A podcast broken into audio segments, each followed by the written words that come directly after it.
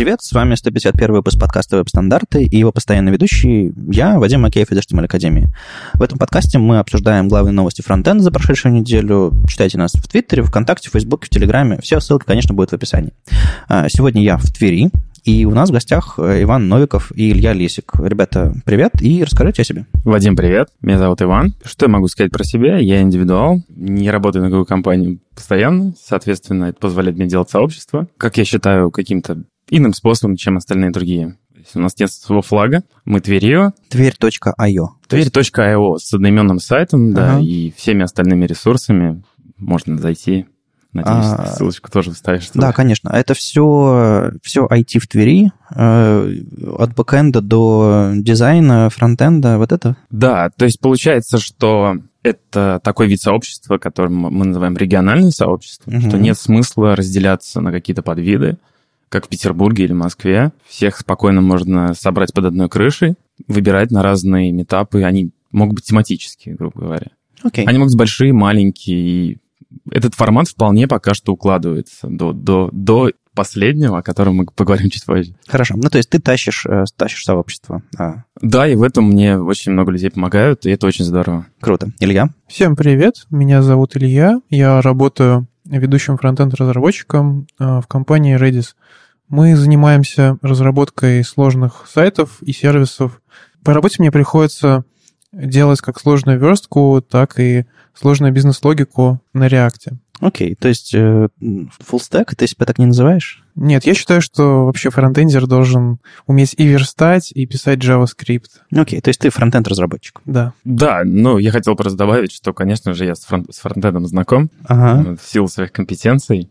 Почему я здесь? Это, во-первых, представить сообщество, во-вторых, некоторую критику, что ли, привнести в фронтенд-сообщество в том плане, что как это выглядит со стороны, скажем. Ну да, вот лично ты со стороны выглядишь как человек в футболке, на которой написано JavaScript happens, чтобы вы понимали контекст. Так что ожидайте критику. Окей, да, давайте, раз уж мы тут все собрались по поводу вчерашнего митапа, перейдем к событиям.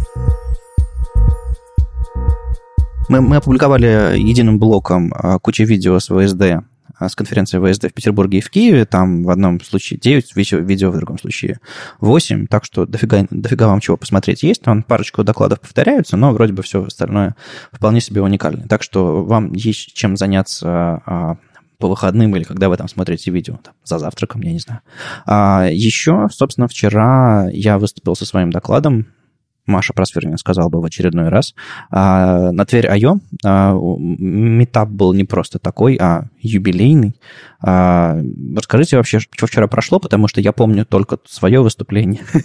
Ладно, шучу. Еще был клевый доклад про типографику, копирайтинг и вообще тексты в вебе и про open source. Просто чуть шире про митап, кто это делает, зачем это делает. Но мы поняли уже, что там есть. IT в широком смысле, местное, тверское, региональное, а кто все эти люди, кто докладчики, кто приходит, много ли людей в Твери. Короче, как дела у вас здесь, ребята, в Твери-то? Про митап сначала, конечно.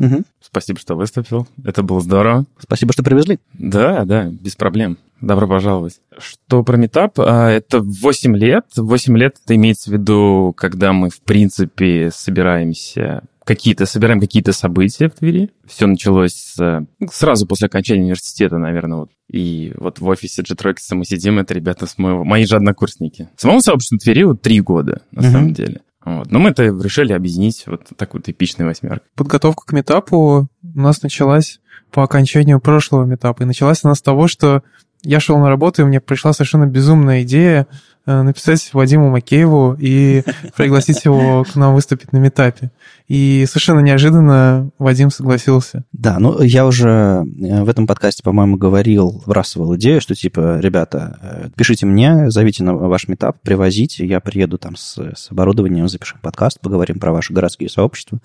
И вот так получилось, что в декабре у меня 3 остановки: Тверь, Казань и Астана внезапно. Буду заезжать, выступать на митапах и будем записывать подкасты про местные сообщества. И, в общем-то, да, все так просто. Так что спасибо тебе, Илья, за приглашение и всем ребятам, которые помогли приехать, поселить, дать площадку, чтобы выступить. Ну да, хотелось бы еще добавить тогда уже такой забавный исторический факт, что, собственно, формирование сообщества, это есть такое отдельное видео на YouTube. Это ребята из Петербурга помогали нам запускать это сообщество. Именно вот все вопросы из разряда «Зачем, почему, как и что делаем?» Это вот, скажем так, кладезь знаний, доставленные из Петербурга больше. Окей, ну то есть мы распространяем знания. На самом деле мы, когда сделали в Питере Питер CSS Meetup, мы помогли москвичам запустить Moscow CSS Meetup, и поначалу они даже фирменный стиль наш использовали, и вообще я до сих пор владею доменом css.moscow. Надо ребятам уже передать, он дорогущий на самом деле. Вот. Главное, что знания распространяются, то есть мало сделать городской метап, если вы видите, кому вы можете помочь, это очень хорошо. Есть всякие open-source проекты, которые пытаются делать то же самое. Типа NodeSchool, например. Он такой мировой, и он заводит... У них есть какой-то блок вещей, которые можно форкнуть и использовать у себя в городе. Но вот пока для российских сообществ такого нет. Такого, знаете, NPM install community. Или CityJS. NPM install CityJS. Такого, к сожалению, нет. Но, тем не менее, вот города друг другу помогают. Если честно, то это примерно именно та самая идея, которую мы с Мишей Рыжиковым и обсуждали, о том, что построение вот этой инфраструктуры сообщества, она выглядит примерно так, о чем ты сказал. Это комьюнити ай, и все здорово. Пока не появится новый ярн. А насколько часто проходят ваши эти этапы? Каждый месяц, без исключения, кроме января. Железно? Да. Фига. То есть это наше правило, но вот мы его не нарушаем. То есть у нас есть правило, потому что мы скрам-адвокаты. Многие из нас, поэтому у нас... Так называемый спринт, он месячный. И мы проводим все, анализ событий, и все это запускаем заново. У нас каждый месяц это вот такой цикл. Слушай, у вас как-то все серьезно. У нас в Питере какой-то разброд, шатание, типа, давайте сделаем этапы, давайте сделаем. Ой, что-то докладчиков нет, ну давайте не будем делать. Ну, то есть зависит, конечно, от сообщества, но вот такой какой-то жесткой регулярности или какой-то суперорганизации, аналитики, еще чего-то нет. Типа, встречаемся и встречаемся. Не, наша задача, они понятны, это сделать понятные конвейеры, то есть конвейер медиа, есть конвейер для... того, чтобы фотографии для них... Ну, то есть это уровень конференции, но для комьюнити. Мы используем все индустриальные инструменты для рассылок, для того, для сего, для чатов, но в благородных целях. Не, ну это очень круто на таком уровне, когда сообщество построено. Да, мы не берем деньги, и мы делаем знания. Это очень здорово. Окей. Митап выглядит как типично, не знаю, вечером 3-4 доклада, да, все бесплатно. И все проходит в одном офисе или вы перемещаетесь по разным компаниям? Очень много площадок сменили в этом году в связи с ростом. Количество людей, которые заинтересованы в этом. То есть, я бы даже сказал, не заинтересованы, а появился интерес, потому что, скорее всего, он просто был. Мы попробовали варианты с паб-вечеринками. Это как раз прогремели митапы про что-то вроде PubConf он назывался, потом Agile PubConf. Мы не поместились в бар, люди просто стояли на улице. То есть они как бы обсуждали проблемы, но на улице. Видимо, летний был. Мы поменяли площадку на коммерческую, уже собирались, это вместимость была 60, это максимум, докупать стулья стали, нас удерживали там, но мы сами там не удержались. И, наконец, вот наши друзья из G-Trockets. Просторный офис, 350 квадратов, и это позволяет вот в open space на там, 100 квадратов, да, умещать спокойно, больше даже. Ну, где-то, мне кажется, здесь вместимость до 100 человек. Ну да, типичный митап, тот же самый питерский, он 100-150 человек, так что неплохо вы собираете здесь. Хорошо, просто про сам город немножко, про местное IT. Что здесь вообще есть, кроме вагоностроительного завода? Ну, вагоностроительный завод, кстати, действительно, правда, тоже IT, там есть IT-отдел. Окей, хорошо. Да, они же автоматизируют производство, это понятная история. Верстают вагоны. Но они о себе не заявляют в нашем сообществе, они как-то меньше социально активны. Ну, понятно. А кто еще? У нас представлены крупные компании вроде EPAM, Accenture. EPAM активно с нами взаимодействует. Я вчера видел одного активиста из EPAM. Александр Шишунов. Да. Он представляет всех, он очень, очень помогает. Им большое спасибо за это. Accenture, они не понимают, как это устроено. У них, видимо, у них больше история про big data и разноанализ. У нас пока что больше интересен фронтенд, поэтому мы здесь, видимо. Ну, понятно. Ну, не только, но вот мы с ними пока никак не взаимодействуем. Надеюсь, кто-то сейчас услышит, такой удивится. Хотя они вчера приходили. Есть еще другие предприятия и очень много малого бизнеса. Мне вчера говорили, что Ozon есть здесь. Я лично работал в Ozon Travel целый год здесь, в R&D. R&D в Твери теперь нету. Ozon Travel теперь в Москва-Сити, да. Но разработка какая-то все-таки осталась, да? Остался большой центр телефонии и все остальное. Понятно. Да. То есть Ozon Travel как такового здесь уже нет. Ну, для тех, кто не знает географию, Тверь — это город...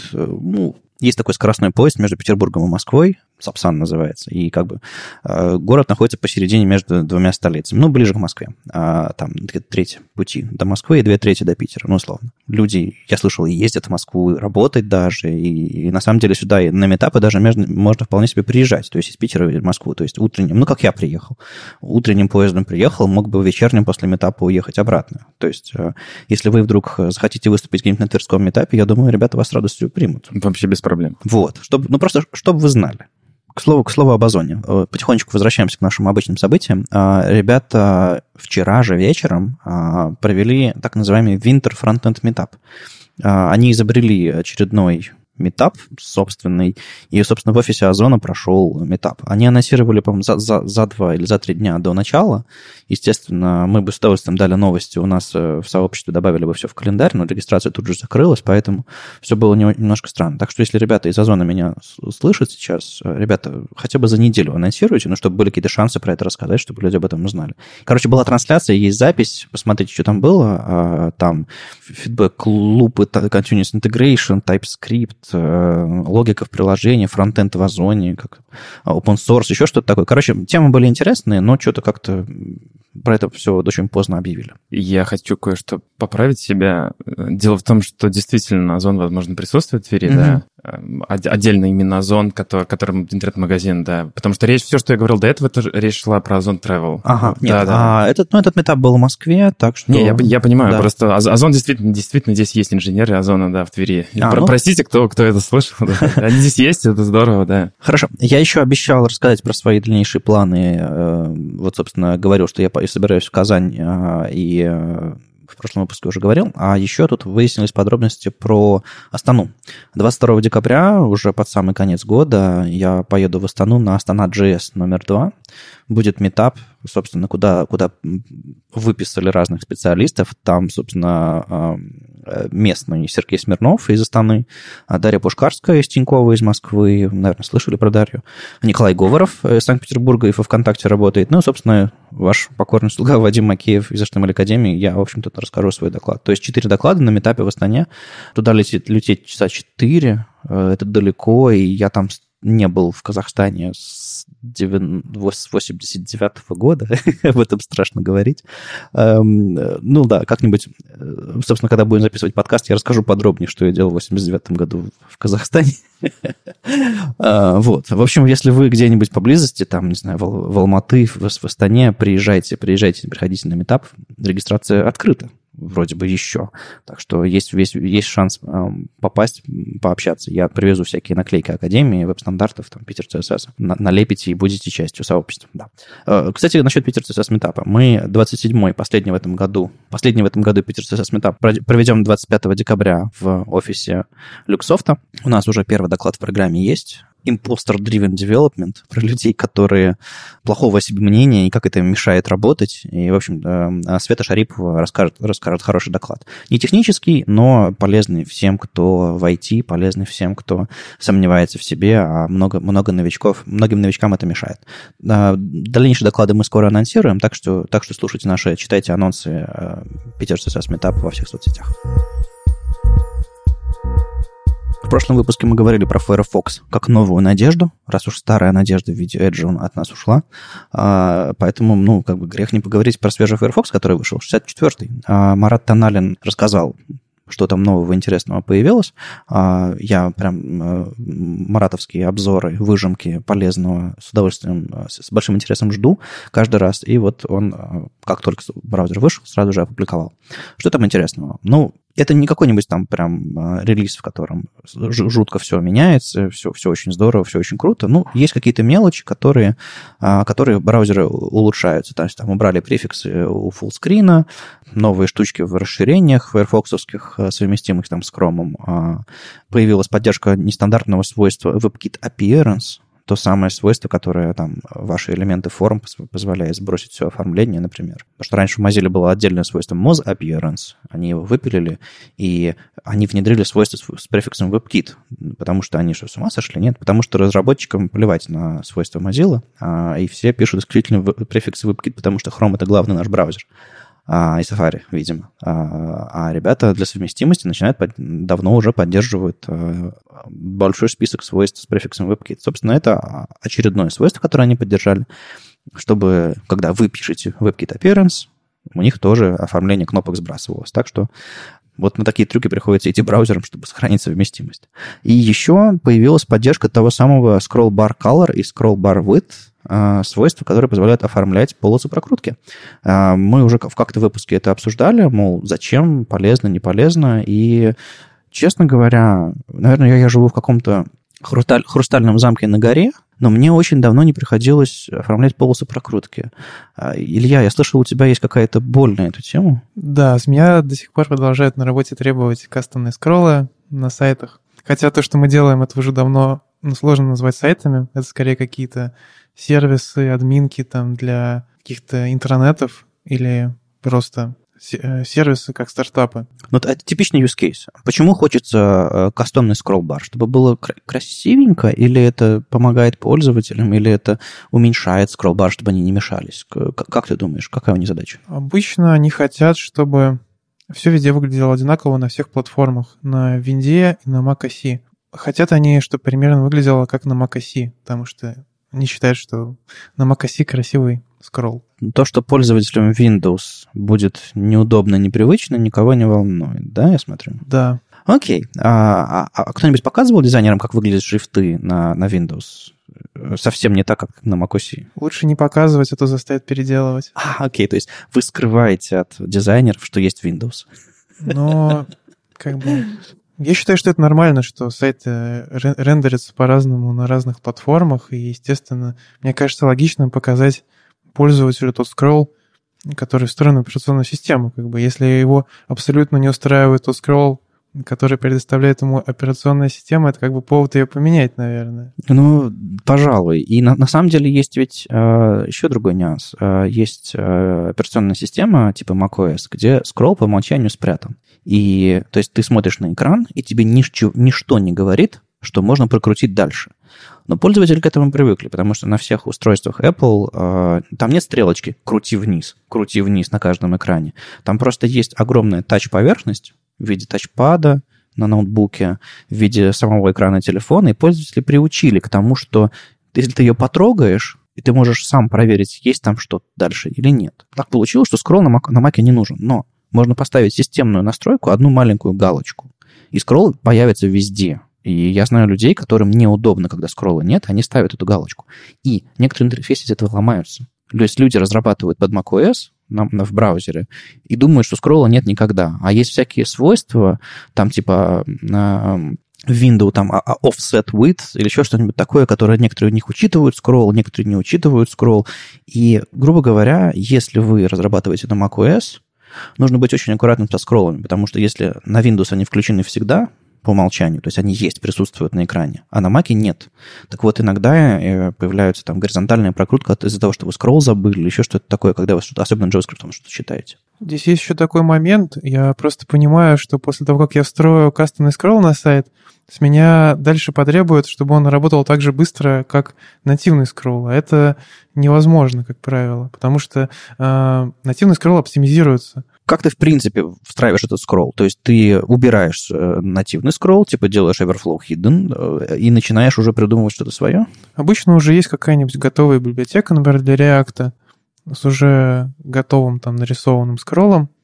Но... И, конечно же, сразу еще возникает такой нюанс, что нужно не забыть встроить этот скролл везде, во всех местах, где он нужен. Ну и в итоге он работает и на таче, и на десктопе, реагирует на всякое. То есть компоненты сравнительно хорошие, все качественные, или костыли на костылях. Это всегда проблема хотя бы с тем, что они обычно используют какой-нибудь position fixed или position absolute, и я не могу использовать...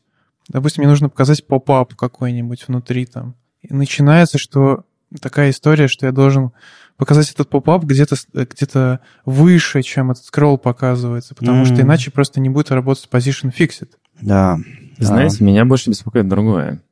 То, что вот мы приучили пользователей, что вот нужно на тачпеде вниз дергать, и страница заканчивается. А не будет ли так, что мы приучим к тому, что кастомные скроллы писать это нормально? Ну и тратить деньги на то, чтобы люди их очень долго делали. И более того, если я не использую React, мне скажут, ну, возьмите React, и там же есть скроллы. Вот я больше всего вот этого боюсь. Нет ощущения, что кастомные скроллы — это прям какое-то массовое явление. То есть они встречаются в интерфейсах. Но, может быть, нам поможет то, что скроллы можно будет оформлять в браузерах. То есть у нас сейчас потихонечку разнообразие браузерное падает, соответственно, реализации становятся все более кросс-браузерными, то есть там в Chrome можно оформлять скролл-бары по-старому, в Firefox по-новому, ну и плюс-минус можно написать группу свойств, которая оформит скролл-бары, сделает их там тоненькими, нужного цвета покрасит и так далее. То есть, в принципе, кастомные скролл-бары все меньше и меньше нужны сейчас, потому что мы можем оформлять их самостоятельно. Ну, я к тому, что, например, дизайнеры вполне могут говорить, что тем, кто заказывает эти дизайны, я так полагаю. Ребят, но скролл, он обычно выглядит по-разному. В курсе, наверное, да? Они такие, нет, не в курсе. Ну, вот смотрите, две картинки.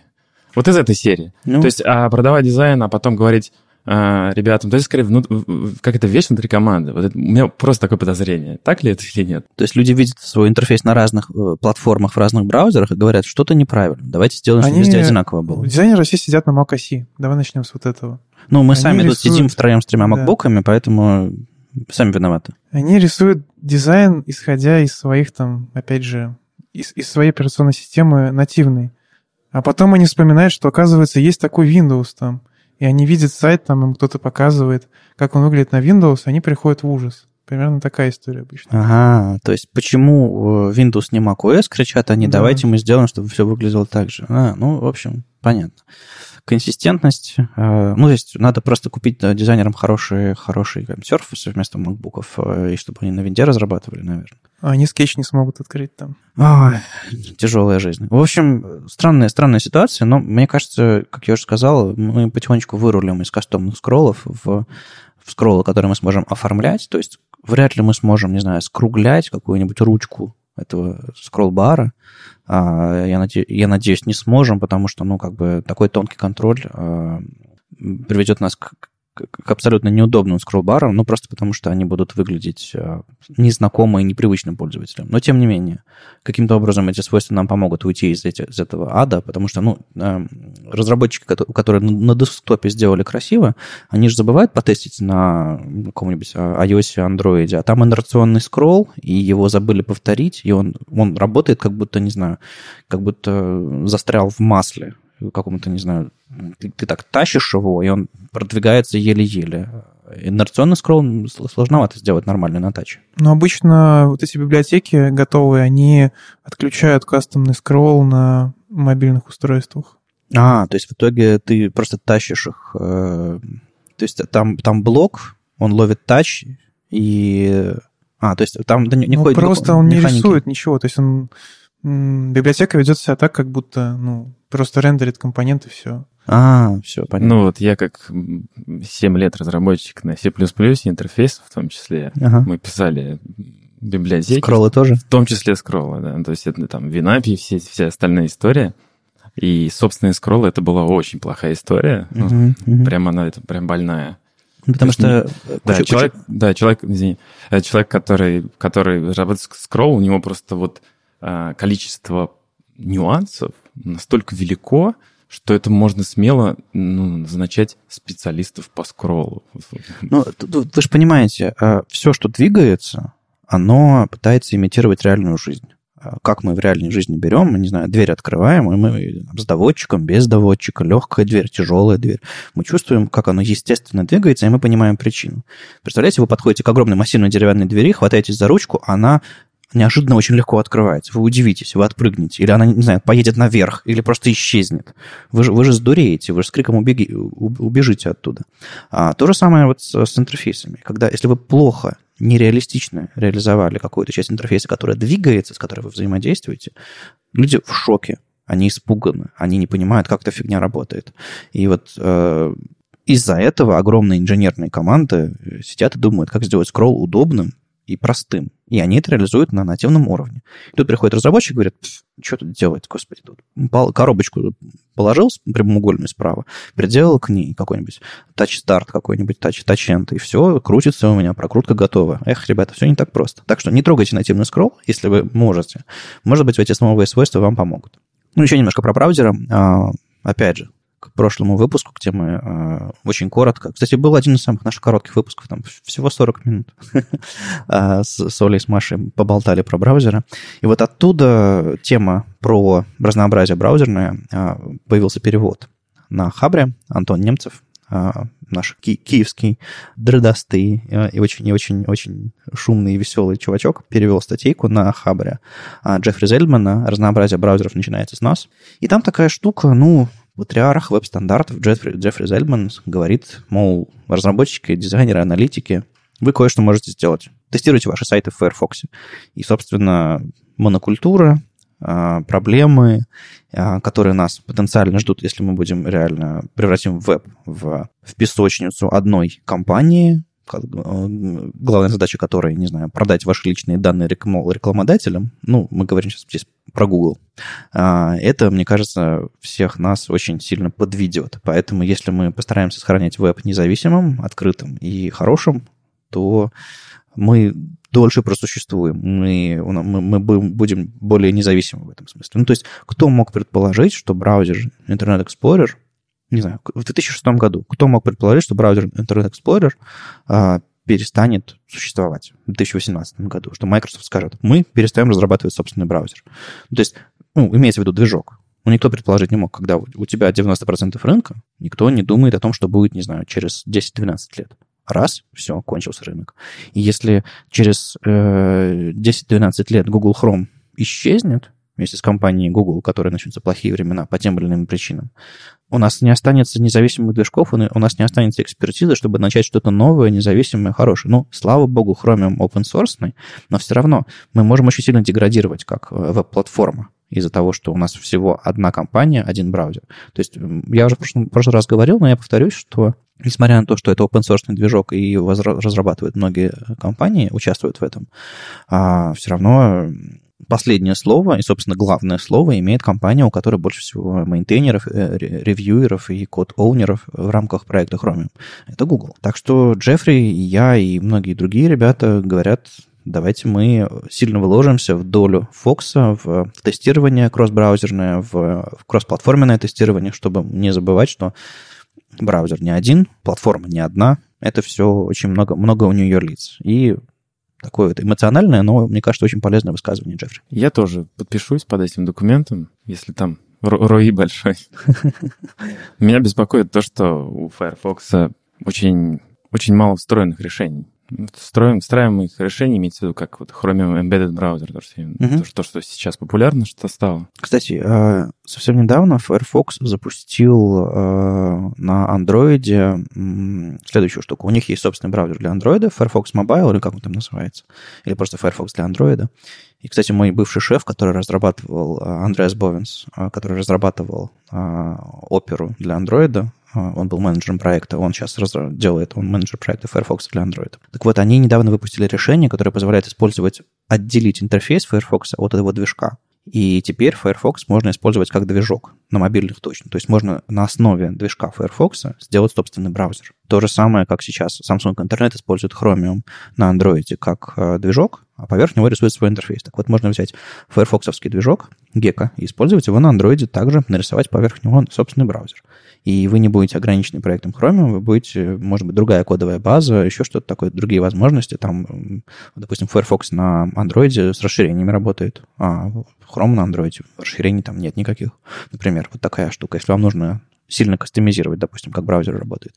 Короче, они немножко занимаются отделением движка, чтобы он стал независимым и реиспользуемым так же, как Chromium. Ну, может быть, не в тех же масштабах, но как минимум.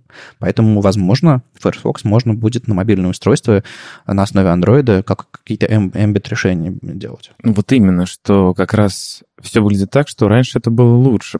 Вот проблематика-то именно в этом, что вот раньше как раз, когда мы делали вот то, что я упоминал, решения там нативные там, на C++, ребята брали что-то из Firefox и рисовали все формочки те же самые там, для каких-то встраиваемых, там, ну, пусть там военных систем, навигационных систем. Делали эти интерфейсы именно на... Я не знаю, как движок в тот момент назывался. Но это определенно проект Mozilla был. Ну, что интересно, была платформа, называлась Firefox OS. У меня до сих пор валяется телефончик на Firefox OS. Это, собственно, платформа, это тонкая прослойка Linux, поверх которой все интерфейсы работают, по сути, на движке Gecko. Это операционная система, на которой вам нужно не Java писать, чтобы интерфейс рисовать, а на JavaScript и HTML, CSS. Ну, там какой-то был и XML, в том числе, да, виджеты, да. Ну, и все остальное. Всякое такое. Так вот, да, вот эта платформа сейчас, ее open-sourceнули, закрыли и тогда и забыли, но на основе нее развивается новая платформа, называется KaiOS. И есть какое-то количество девайсов, по-моему, то ли индийские какие-то производители, то ли еще кто-то такой этим активно занимается сейчас. То есть неожиданно на основе Firefox OS вырастают какие-то новые поколения, новые платформы для фичи-фонов скорее. Ну, то есть я не уверен, как именно это все работает, но вот в 2017 году вышла KaiOS, и она сейчас на определенном рынке вполне себе популярна. То есть это не топовые телефоны, не хай-энд какой-то, но вполне себе массовый, популярный. И, естественно, там и браузер на Gecko работает, и устройство вполне себе... открытая операционная система. Довольно интересно. То есть как раз я думаю, что проблематика именно в том, что... Не в том, что Firefox плохой, а в том, что его слабо поддерживают как раз. То, что люди смотрят, ну вот Chromium, он прям быстро бежит. Слишком много у него контрибуторов. И, значит, выбор де-факто становится Chromium, что означает стратегически, что Firefox в динамике падает. Ну, понятное дело, что доля Firefox, она, если посмотреть на все эти графики в мировой статистике, то получается, что Fox сейчас в мире, по-моему, порядка 5%, и доля падает, потому что, конкурировать с Android, с браузерами по умолчанию довольно-таки сложно. То есть они играют на своей открытости, бесплатности и секьюрности и так далее, то есть, максимальной такой независимости. Но это все-таки стратегия, которая пока еще недостаточно трогает сердца рядовых пользователей, и в итоге мы получаем, что они выбирают то, что им предлагают по умолчанию, либо то, что очень сильно и настойчиво рекламируют крупные компании. То есть тот же самый Яндекс-браузер, тот же самый Google-браузер. Ну хорошо, Вадим, но предположим, вот у человека возникает желание поддержать Firefox, да? А какие его действия должны быть? Поставил себе бабушки, дедушки, рассказал друзьям, смотрите, какая удобная, клевая штука. Она там по умолчанию есть прямо в браузер встроенный privacy какой-то механизм, и по умолчанию включен средний уровень, можно вообще хардкорный уровень сделать, чтобы все эти счетчики, чтобы за вами никто не охотился. Чтобы... я немножко про другое. То есть имеется в виду, что входишь в Firefox, Mozilla, там, Developer Program какой-нибудь, то есть это все централизовано, просто вот у тебя есть какая-то... речь имеется в виду для разработчиков, да? То есть чтобы можно было участвовать. Допустим, встраиваемое решение на Firefox, это вот хорошая идея, я считаю. Я не уверен насчет встраиваемых решений, тут нужно не со мной говорить. Или отделение, вот то, что ты говорил, отделение, это вообще здоровая вещь, о которой вы обсуждали в каком-то подкасте. Они стараются своего движка сделать что-то более универсальное, чем просто браузер, но пока это, мне кажется, первые шаги. Они слишком сильно обожглись на Firefox OS. Я вообще думаю, что Mozilla как бы умрет, потому что они вложили огромные деньги и ресурсы. Компания выросла там в несколько раз за несколько месяцев, там, буквально за полгода. А потом все это пришлось разбирать, потому что проект не взлетел. Это было, конечно, очень тяжело для них. Вот они сейчас, по-моему, возвращаются потихоньку в в разработку, в новые идеи. Чего от них ждать? Не знаю, как бы они особо планы не анонсируют на эту тему, но я вижу, что они пытаются диверсифицироваться каким-то образом, что смотрят, что можно делать еще со своим браузером. Вот, например, выделяют его в отдельные какие-то решения, которые можно будет встраивать на уровне, может быть, отдельных устройств, которые работают на Android или на других платформах. Ну да, здесь, конечно, больше обидно, что подчеркивается козырь именно в том, что окей, но в Chrome люди пользуются Google Docs и Analytics. Можно сделать грязные приемчики вроде push, используется там вместо присвоения последнему элементу push, и его сделать быстрее, условно. И его оптимизировать. Больше, чем... Ну, такие истории были, что все меняется, нет статистики. Да, действительно, Google Docs станет работать быстрее. И такое часто слышишь от людей, да, я Chrome, потому что... Я пользуюсь Chrome, вернее. Там все как-то быстрее тащит. Ну вот я прям сейчас смотрю на свой сценарий этого подкаста в Google Docs на Firefox, у меня все работает. Ну, то есть я не замечаю принципиальной разницы. Я сижу еще на Nightly, который сам по себе не суперстабильный. Просто мне иконка больше нравится. Вот, и ощущение, что как бы все сильно медленнее, у меня нет. Есть нюансы по загрузке страниц. Fox иногда показывает, мелькает страничка без стилей. Вот, когда люди пытаются хитрить с синхронной загрузкой CSS, или там слишком много файлов подключено, вот такие моменты бывают у меня. Но в целом у меня нет ощущения, что типа я сижу, стисну зубы и страдаю, потому что я люблю Firefox. Нет, как бы я перешел, немножко попривыкал, как бы норм. Ну, мы же пока только опасаемся, ведь можно потом встраивать вещи, которые тащат из Google диска и все остальное. И можно искусственно создавать проблемы, то есть, ну, топить, скажем так. Ну, понимаешь, о чем я говорю? То есть можно топить Firefox, скажем. Окей, эта картинка грузится вот так, и вы вот сейчас вот займитесь этим, чтобы она грузилась правильно. Ну, мы тут выяснили после предыдущего выпуска, что главный контрибьютор в Mozilla.org — это Google. То есть они дают денег Firefox на то, чтобы они разрабатывали свой браузер. И в этом месте как бы вопросы про конкуренцию и вредительство, они совершенно как бы отпадают. Как бы. Судя по всему, они держат... чтобы отпали. Они кормят себе конкурента. Потому что, видимо, Mozilla недостаточно сильный конкурент, и она независимая. За ней не стоит какой-то бизнес, реклама, еще что-то такое. Так что нормально все. Здесь же нельзя исключать, что кто-нибудь еще из крупных игроков возьмет и выпустит свой движок. Например, Facebook возьмет и выпустит движок, который будет сильно оптимизирован под React. Ну... в котором React будет встроен. Да, например. И который как-то будет так сделан, чтобы он там быстрее исполнялся. То есть там же в последнем React там уже чуть ли не стаковая машина своя, и они потенциально могут как бы ее вообще там сделать нативной. Ну, я не исключаю эту ситуацию, но я не думаю, что кто-то будет писать новый браузер. Кстати, вообще сенсации и слухи какие-то. Не знаю, знаете ли, есть такой браузер Vivaldi, ребята, которым не понравилось то, что Opera перешла на Chromium в 2013 году, они ушли из компании, в частности, основатель компании Йон Ван Течнер, бывший директор Opera и вообще основатель компании. Так вот, он сейчас делает браузер Vivaldi, там работает мой старый коллега Илья Шпаньков, он на Хабре периодически пишет про разные релизы Vivaldi. Так вот, в последнем релизе 2.2, по-моему, Vivaldi, он в комментариях написал, что как только Vivaldi выйдет на самоокупаемость, они начнут писать собственный браузерный движок. Не на основе Chromium, не на основе Gecko. Они возьмут и начнут с нуля писать свой браузерный движок. То есть что-то типа того, независимый. То есть это все звучит типа, вот когда я стану королем, я запрещу всем ходить в шляпах. Вот это вот так немножко звучит. Но, блин, у людей есть такие серьезные разговоры, серьезные мысли. Я был бы очень рад, если бы Vivaldi реально вышел на самоокупаемость. Не знаю, может быть, им донат какой-нибудь подключить, денег им давать. Ребята, выйдите уже наконец на самоокупаемость, сделайте нам конкурентный интересный движок новый. Тут еще интересно, сколько нужно людей для того, чтобы разработать новый движок. Слушай, ну я иногда смотрю, сколько нужно фронтендера, чтобы вкрутить лампочку, и думаю, ой, странно. Ну, может быть, C++-ников нужно меньше, чтобы лампочку вкрутить, в смысле, чтобы движок написать.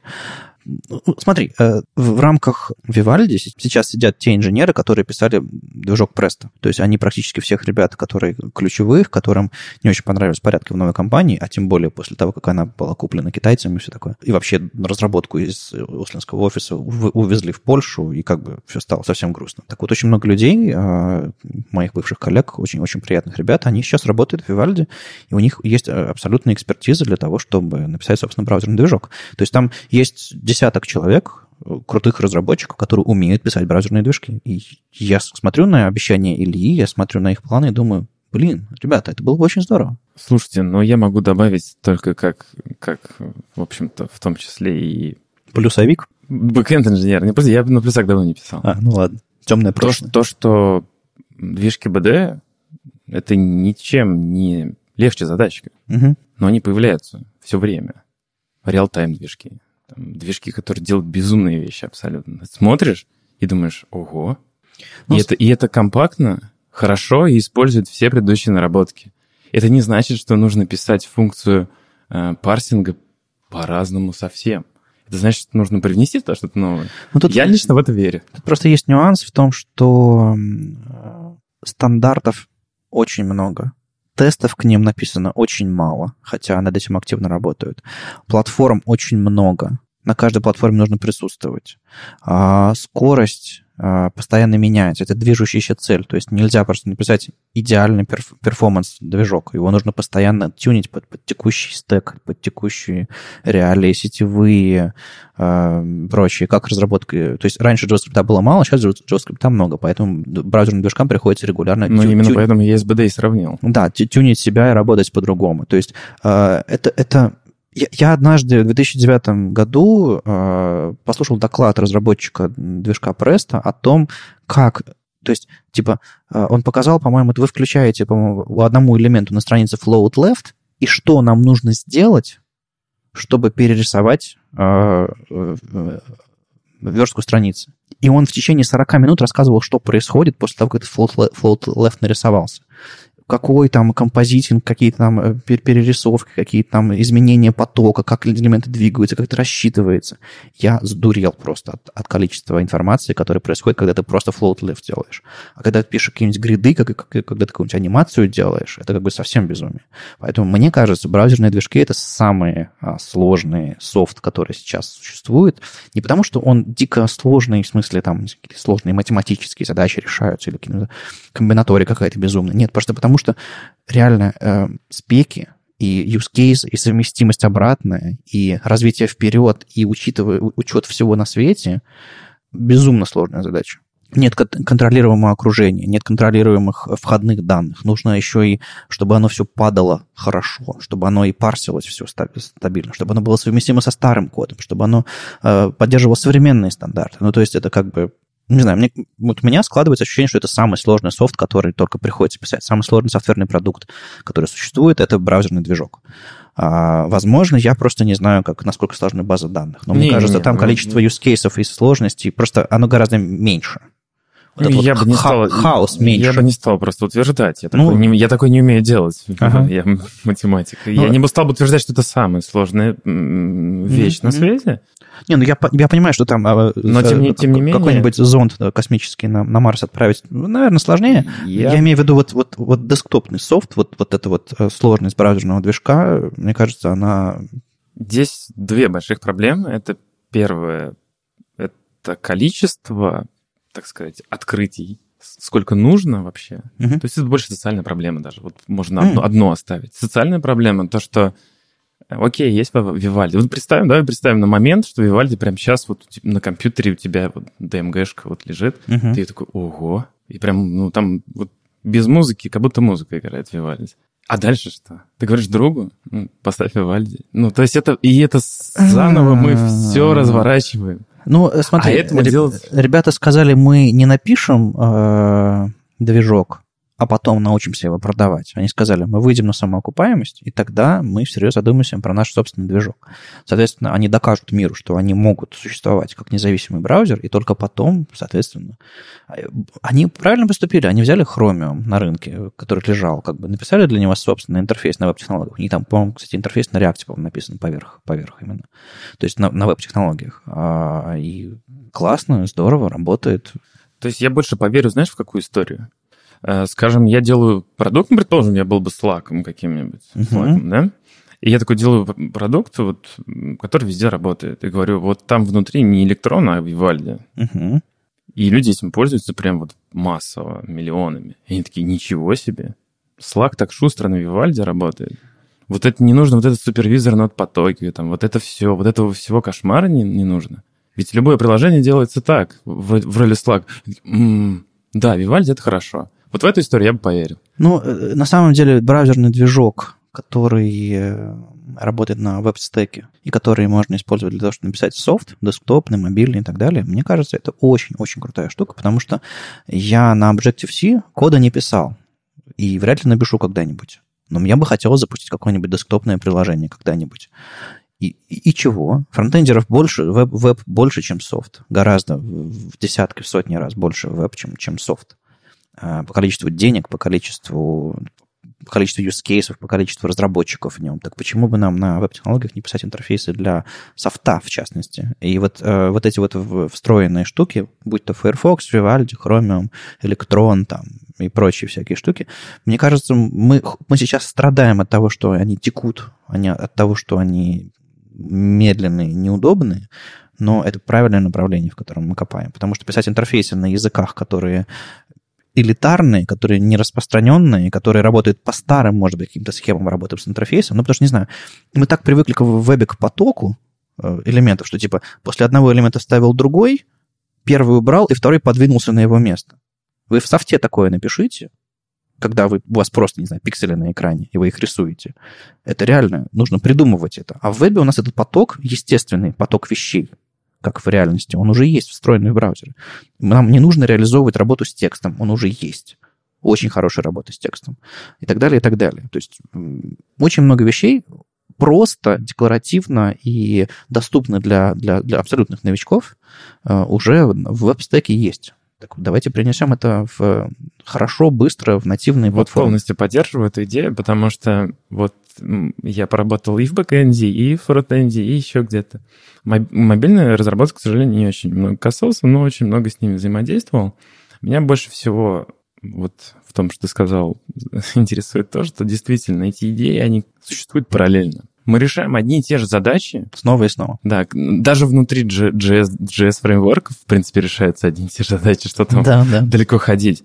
Но если там задачи той же самой типографики, которые касались там вчера, то, что там выбор шрифтов, еще подгрузка шрифтов, там, прилоуд, не прилоуд, они там же везде, все то же самое. Ну, да. И если эти усилия, они как-то хотя бы в каком-то минимальном ключе объединятся, скажем, ну, разумный тот же самый веб-движок, да, это выглядит разумным решением.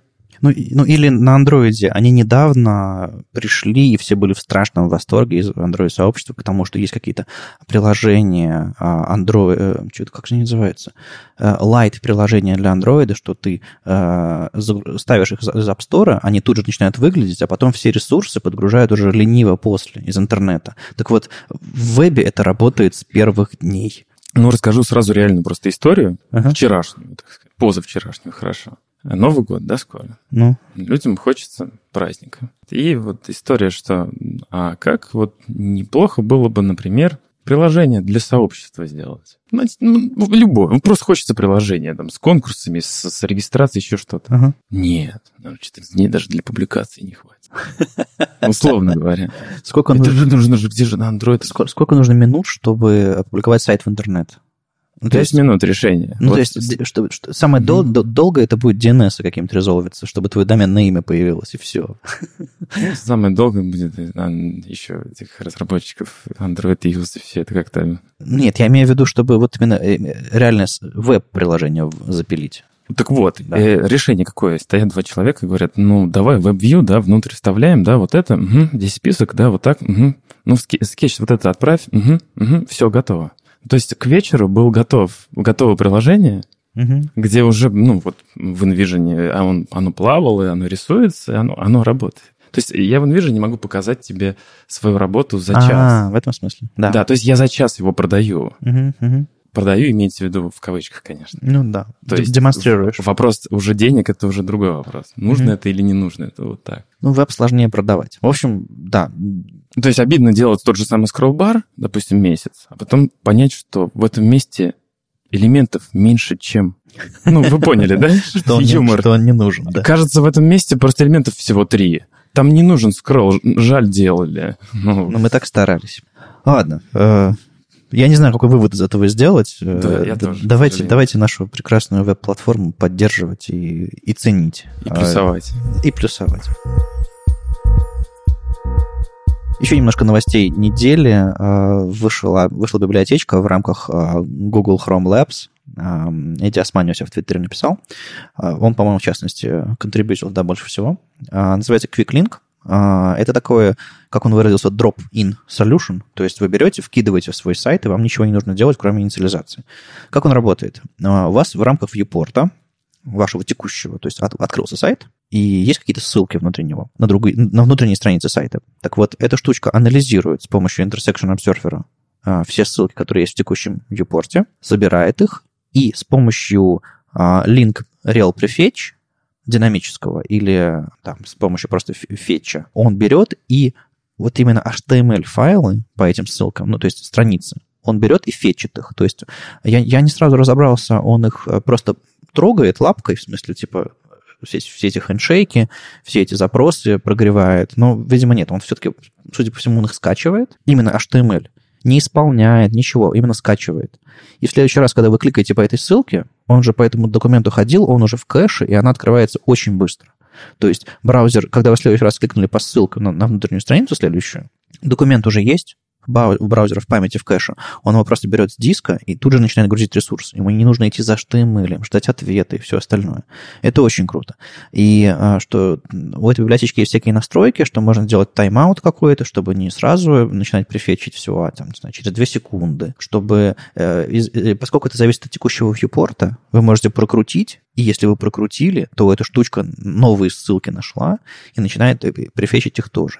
И типичная HTML-страница, она на самом деле не очень тяжелая. Тяжелые ресурсы, которые к ней подключаются. JavaScript, CSS, картинки, видео и все остальное. То есть мы загружаем только HTML. То есть там, не знаю, 15, 16, там, 20, 30 килобайт. Ну, максимум. Это не очень много. Поэтому вы, за счет небольшого оверхеда вы очень сильно повышаете скорость рендеринга, загрузки и вообще работы следующих страниц. Очень простая библиотечка, очень просто работает. И она мне нравится гораздо больше, чем решение в духе «я на сервере», на своем бэкэнде, проанализирую, какие страницы мне нужны, по каким людям обычно ходят, и тогда зашью в каждую страницу в хед префетч этого всего. Лучше все это делать, конечно, динамически, потому что контент меняется, все это на аналитику сложно завязать. Мне кажется, вот такие вещи динамически делать гораздо круче. И в итоге работает. Очень простая штука. Можно, мне кажется, прям взять и попробовать. Еще круче это делать, конечно, и там, и там. Ну, то есть, вот как раз фича равно я QuickLink. Ну, то есть, имеется в виду, если это в синергии делать, это в этом есть смысл. Не, на самом деле, можно ее поставить в ручной режим. То есть, грубо говоря, запустить эту библиотечку со списком ссылок, которые нужно запрефетчить. То есть, чтобы не просто в голову вставлять link rel prefetch, а чтобы на уровне Intersection Observer, опять же, когда вы прокрутили, оно начинает подгружать ссылки. Но не все, а те, которые вы ей сказали. То есть, она достаточно настраиваемая, она умеет участвовать в современной модульности, то есть, ее не обязательно подключать как внешнюю библиотечку. То есть, ее можно собирать. Серии X requested by QuickLink. Ну, что-нибудь типа того. Или, ну, оно прямо из браузера это делаешь, то есть ей заголовки не нужны. То есть можно ее просто инициализировать со списком ссылок, которые нужно запрефетчить. Короче, это все прикольно, это все не ребята придумали, это все есть спека Resource Hints, и там есть, почитайте, там довольно интересно, там есть несколько штук, которые позволяют вам обычным link rel в голове вашего документа что-то там префетчить, например, предварительно запрашивать. То есть DNS префетч, вы можете потрогать DNS, и чтобы домен отрезолвился. Есть preconnect, вы не просто трогаете DNS, а вы еще хендшейки делаете и так далее. То есть можно прогреть домены еще посильнее, не просто DNS. Можно сделать префетч, то есть вы скачиваете эту страницу, но не парсите, не анализируете, просто скачиваете в кэше. Есть пререндер, вы можете указать HTML-ную страницу, которая браузер, когда он загрузит всю остальную страницу, он может за ней сходить и просто скачать, еще проанализировать, отрендерить. То есть прикольная спека, если вы понимаете, что вы хотите оптимизировать не просто загрузку вашей главной страницы, а как внутренние страницы будут загружаться дальше. Вы можете вот использовать либо вот эту библиотечку, но она работает только с префетчем. И лучше всего, конечно же, в шапку вашего документа на главной странице прописать все пути, по которым пользователи идут, и как минимум прогреть DNS, как минимум прогреть какой-нибудь префетч. Уж насчет рендера это нужно осторожно, потому что лучше браузер не загружать работы, пока он без гарантии, что пользователи дальше пойдут, чтобы трафик их не сливать никуда. Но в целом спека довольно прикольная. Насчет поддержки я не ручаюсь, понятное дело, что если эта штука как улучшение работает, если вы вставите ее на страницу, и браузер не поддерживает какой-нибудь rel-prefetch, он не сломается. Я правильно понимаю, что если у меня SPA, который не имеет внешних ссылок, для него будет бесполезна эта библиотека? Нет, ты можешь делать префетч скриптов, которые тебе понадобятся. Допустим, если у тебя динамическое приложение, которое не все одним 20-метровым бандлом загружает и отправляет пользователю пить кофе, ты загрузил главный JSON файл, а потом при клике на какую-то ссылку или при клике куда-нибудь загружается JSON файл какой-нибудь, чтобы следующий модуль, следующая страница сайта тоже загрузилась. Так вот, ее тоже можно префетчить, ее можно пререндерить. Там есть атрибут as, и ты указываешь, какого типа этот ресурс, чтобы браузер правильно понял, как с ним обходиться. То есть, в принципе, можно подготавливать и JSON-файлы. То есть вот этот QuickLink, он, наверное, не сработает в каком-то сингл-пейдже. Я надеюсь, в сингл-пейдже все-таки ссылки используются, потому что ссылку можно скопировать на какой-нибудь стейт вашего приложения. Это все-таки довольно клевая фича. Да, конечно, используется. Вот. Это у вас используется, это вы молодцы. А некоторые просто diff on click и поехали.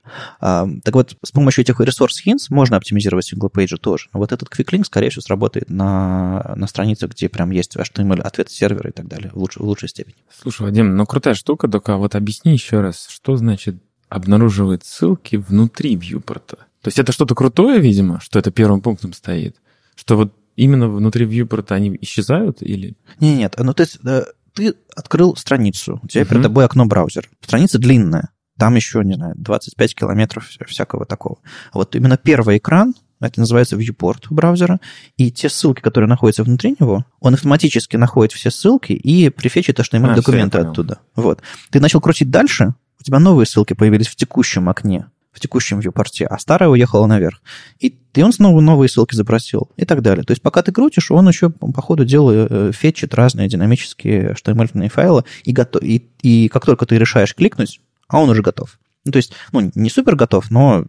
Главное, чтобы он кастомный скролл не префетчил. Да не-не-не, он, судя по всему, библиотечка попроще. Короче, если уж вы не смогли применить себе этот QuickLink, прикольная маленькая библиотечка, она там загзипованная, весит меньше килобайта. Как минимум, посмотрите на спеку Resource Hints, там много чего интересного можно из этой спеки вытащить для дальнейшей оптимизации. То есть многие вещи браузера уже делают прямо сейчас, автоматически, догадываясь по тому, что пользователь будет делать дальше, по тому, как страница грузится, как разработчик ресурсы расположили. Если вы хотите вручную оптимизировать какие-то нюансы, именно для следующих страниц, обязательно посмотрите эту спеку, вы можете много чего интересного там найти.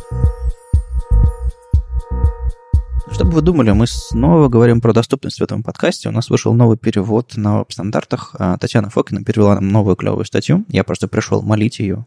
Очень классная статья, коротенькая, хорошая. Давай переведем. И вот у нас, собственно, вышел перевод. Просто используйте стили для фокус. Черт возьми. Эмоциональное высказывание Криса Фердинанди насчет того, что да, мы все понимаем, что убирать фокус outline none или outline 0 это плохо. Надеюсь, уже все понимают. Это плюс-минус общее место. По крайней мере, я, по-моему, в 3 докладах об этом говорил собственных. Но тут новая тенденция. Люди говорят, есть новые свойства, точнее, псевдокласс Focus Visible.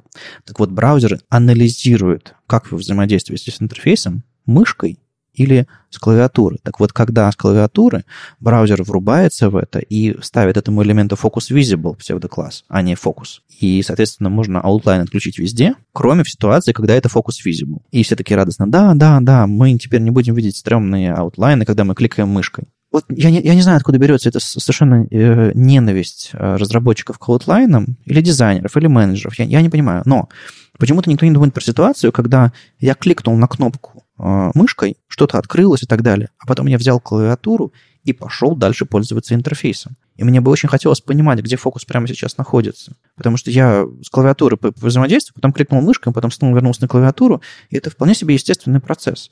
Но мы снова говорим, никаких аутлайнов на странице, потому что они нам не нравятся, но они помогают пользоваться интерфейсом. Мы понимаем, где мы прямо сейчас находимся. Если у вас сейчас отобрать курсор мыши, вы же запаникуетесь, как будто у вас руку оторвали. То же самое с аутлайном. Если их убираешь, то если ты взаимодействуешь и с мышью, и с клавиатурой, ты теряешься, тебе неудобно пользоваться интерфейсом. И, собственно, Крис и справедливо замечает, господи, да оставьте в покое этот фокус. Это же прекрасная штука.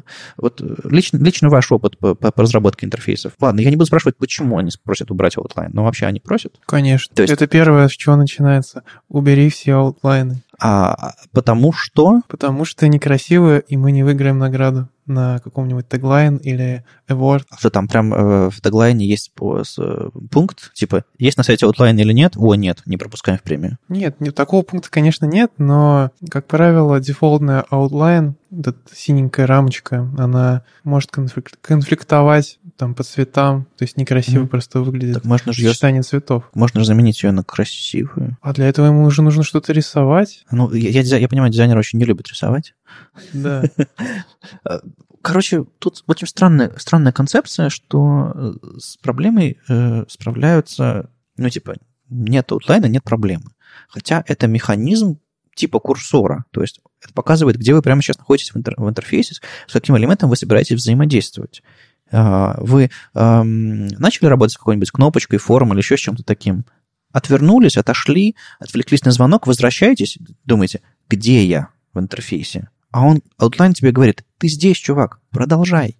Знаешь, это мне сразу напомнило историю, когда я самый первый раз на первом Маке спрятал курсор, я открыл вкладку «How to hide cursor» и нажал, и не пролистал еще, или что-то в этом духе, и я не знал, как его обратно включить. И возникла паника. Но у тебя нет курсора, вот то, что ты говорил, я вот в реальной жизни испытал это, такой, что делать? Как теперь? Окей, хорошо, что я клавиатуру помню. System Preferences, поиск везде, ну и вот ты понеслась вот это. Это страшно, это правда страшно. Для некоторых людей это ежедневная реальность. Они не могут пользоваться мышью. Они вынуждены пользоваться по разным причинам клавиатурой как доступом к интерфейсу. А вы такие, а мы награду выиграть не можем на теглайне. Да что же? Обычно у этой проблемы вообще существует такое быстрое решение, компромиссное. Это просто сделать фокус таким же, как ховер. То есть написать ховер, запятая фокус. И вот даже в этой презентации по ссылке там приводится, написано, что ты как бы дёте там. То есть такой грязный немного прием. Но проблема в том, что не у всех элементов есть ховер, во-первых, на странице. То есть ховеры я очень редко вижу, когда ссылкам прописывают ховер, визит какой-нибудь адекватный. Очень часто просто забивают. Вот насчет этого, наоборот, как-то любят заморачиваться. Типа да, для всех элементов, да, нарисовать состояние с ховером. Ну, надо просто дизайнерам сказать, ребята, у всех интерактивных элементов есть 3 состояния. Спокойное, 4 состояния. Спокойное, активное, по ховеру и по фокусу. 4 состояния. То есть расширьте ваш словарь взаимодействия с интерфейсами. Серьезно. Фокус — это не просто, когда вы кликнули мышкой, и там стрёмный аутлайн. Это когда вы прошли с клавиатуры, когда вы понимаете, где вы прямо сейчас находитесь. Вы можете находиться на ссылке, вы можете находиться в текстарии, вы можете находиться на кнопке, вы можете находиться на селекте, в каком-то окне. Ну, то есть все элементы, на которые можно кликнуть, должны иметь состояние. Ты здесь. Возьми стрелочки, нажми на пробел, нажми на Enter и взаимодействуй со мной. Или возьми мышь и нажми на меня, потому что ховеры на мобильных платформах не существует. Ну, нет их просто. У вас слишком толстый палец, чтобы этот ховер увидеть. Никаких обид. Ну, серьезно. И просто платформа не поддерживает псевдокласс ховер. Точнее, поддерживает в виде хака. Можно добиться какого-то там ховера, если там сильно выдавить пальцем. Ну, там всякие оптимизации есть в мобильных браузерах.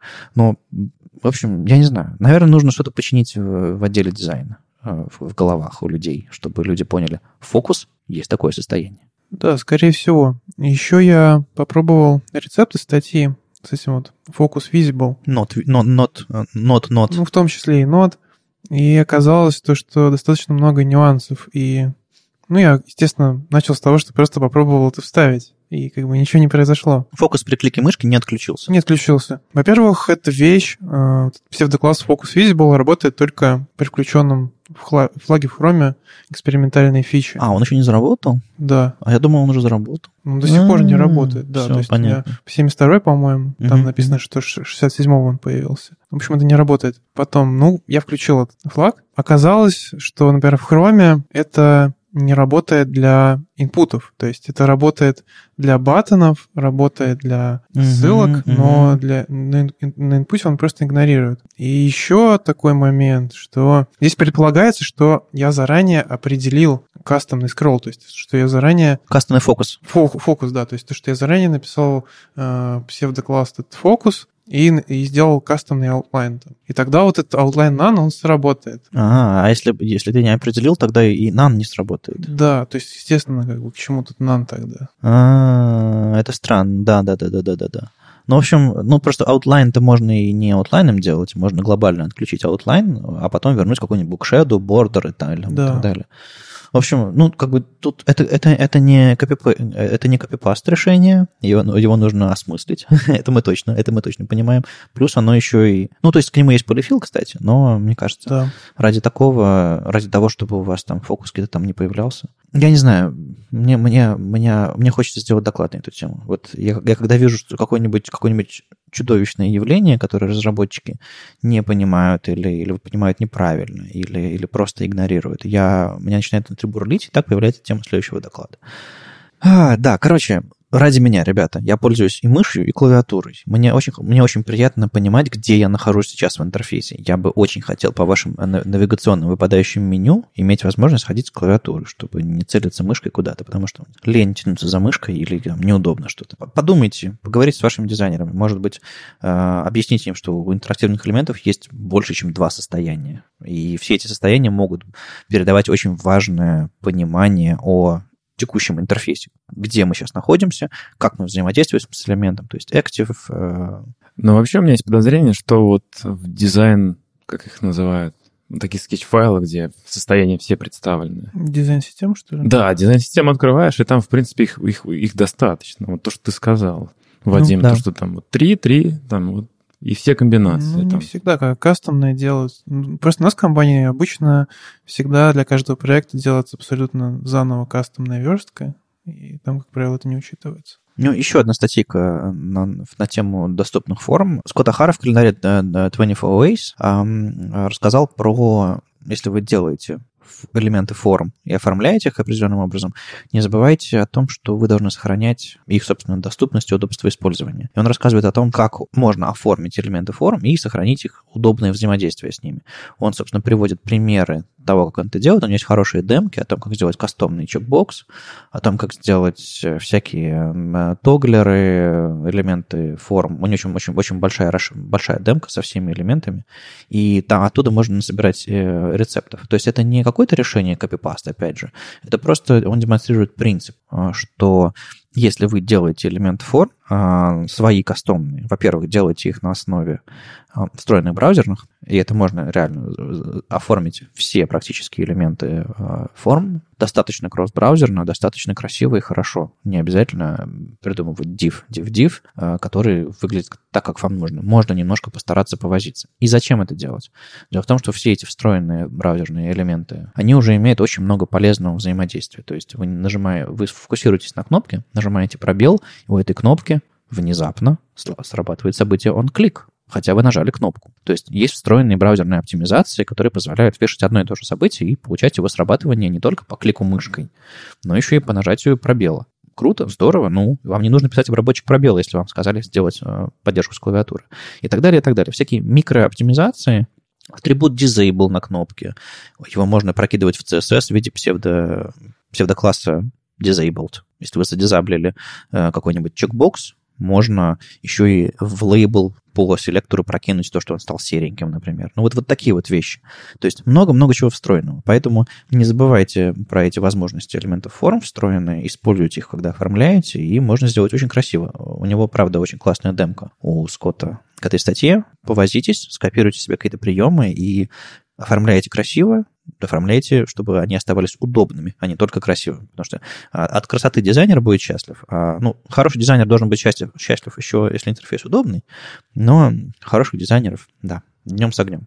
Не сыщешь. Ну, ладно, дизайнеры, не обижайтесь, серьезно, правда. Хороших дизайнеров, которые знают, что у интерактивных элементов есть состояние, что с клавиатуры можно пользоваться интерфейсами с клавиатуры, что есть определенные ограничения по оформлению современных веб-интерфейсов. Их очень мало. Становитесь хорошими, не обижайтесь просто так. Ну, а на что обижаться? Просто посоветовали делать чуть удобнее. Да, я постоянно жалуюсь на дизайнеров. Может быть, потому что надо как-нибудь дизайнеров позвать, чтобы они пожаловались на верстальщиков. Но еще одна боль. Следующая тема — это таблица. Я недавно делал очень сложную таблицу на одном из проектов. В ней скролл есть как горизонтальный, так и вертикальный. То есть там большое количество колонок, большое количество строк. Строки могут вкладываться друг в друга, то есть создавать группы. И в этих групп там мне хотелось делать бокс-шэдоу. Да, чтобы какую-то рамку рисовать? Да, чтобы у них были красивые рамки. Угу. Я, как современный разработчик, захотел взять гриды. Угу. Вот. И оказалось, что в гридах невозможно применить свойства целиком к строке.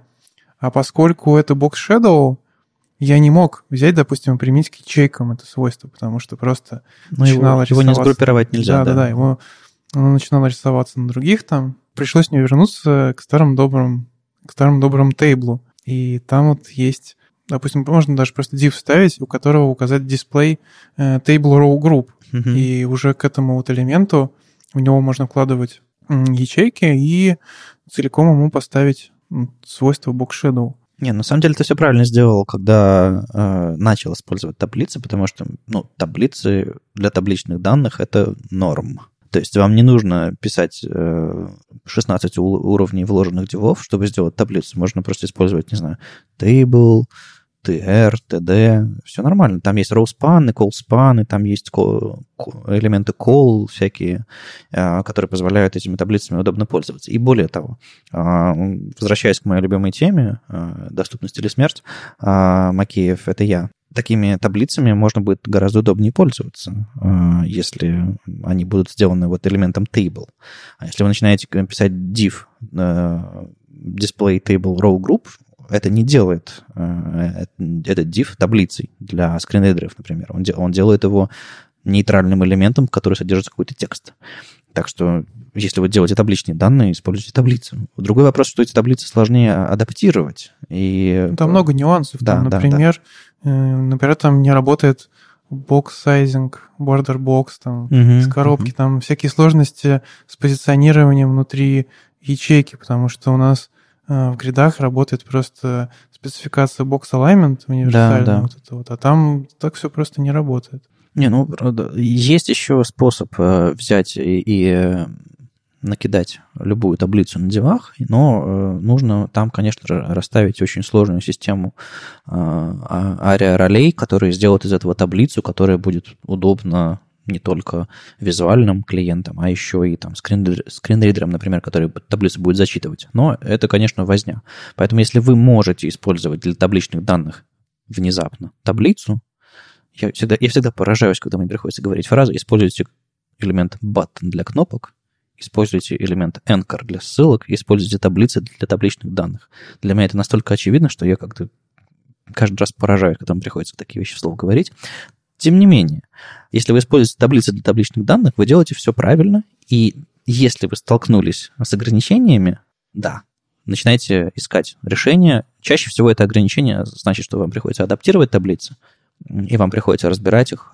Кстати, если вы начинаете менять свойства дисплей табличных элементов, например, флексы какие-нибудь переделываете туда в табличный контекст, или там дисплей none, или еще что-нибудь такое, вы на самом деле вредите удобству использования таблиц с скринридерами, и в итоге доступность их ухудшается. Поэтому внимательнее с этим. Лучше скриптом или там медиавыражениями прятать, показывать разные таблицы. То есть вставить на страницу две таблицы, одна из них доступная, одна из них мобильная, и они специальным образом адаптируются по количеству колонок или там как-нибудь еще. А может быть, одна из них вообще не таблица, а список какой-нибудь. То есть иногда вот такая вот ленивая адаптация, когда у вас дублируются данные на странице, это решение лучше, чем брать и разбирать таблицу на части с помощью всяких дисплеев. Вы в одном и другом случае получаете полный контроль и нативную встроенную там семантику и доступность из браузерных элементов. Да, но зачастую просто верстка сломается в таблице, если там к чему-нибудь переделать дисплей флекс, например, к строке. Ну, там есть всякие трюки, хаки, чтобы все это можно было делать. Более того, есть дисплей контент, который позволяет вообще разбирать элементы, убирать родителя, как будто его не существует, и начинать всякие другие сложные штуки делать. Но на самом деле он плохо поддерживается, и вообще реализация, она не очень удачная, насколько я понимаю, в браузерах ее собираются очень сильно переделывать. Так что таблицы...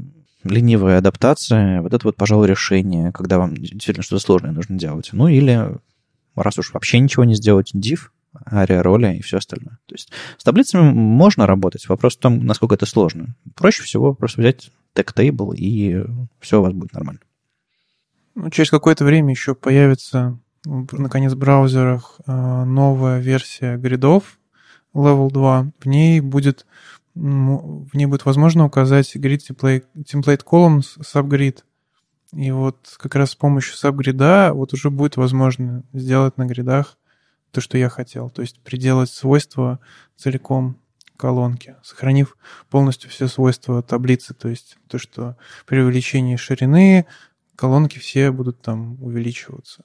Ну, то есть там суть этого сабгрида в том, что у тебя сейчас контекст грида есть только для детей первого уровня. Да. Как только ты вкладываешь ребенка в ребенка, у него уже нет адресации. То есть ты не можешь сказать ячейки, начнись на этой колонке, закончись на этой колонке, потому что он уже вложенный элемент, и адресация пропала. Так вот, если ты прокинешь шаблон для вложенного ребенка сабгрид, со свойством subgrid, он унаследует адресацию по линиям гридовым из верхнего контекста внутрь, и ты сможешь указать все именно так, то есть чтобы штуки занимали нужные колонки.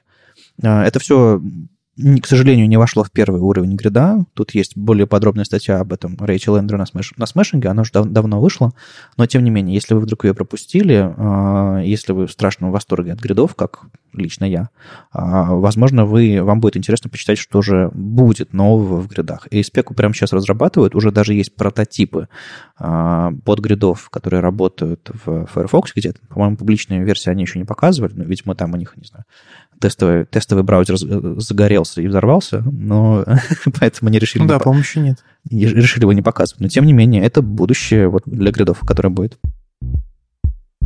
С вами был 151 выпуск подкаста «Веб-стандарты» и его постоянный ведущий Вадим Макеев из HTML-Академии. Сегодня у нас в гостях были Иван Новиков и Илья Лесик. Да, мы вас ждем в Твери, как сказал Вадим. Слушайте нас в любом приложении для подкастов, на Ютубе, во Вконтакте, и не забывайте ставить оценки и писать отзывы. Это помогает нам продолжать. Если вам нравится, что мы делаем, поддержите сообщество. Ссылки в описании. Услышимся на следующей неделе. Пока.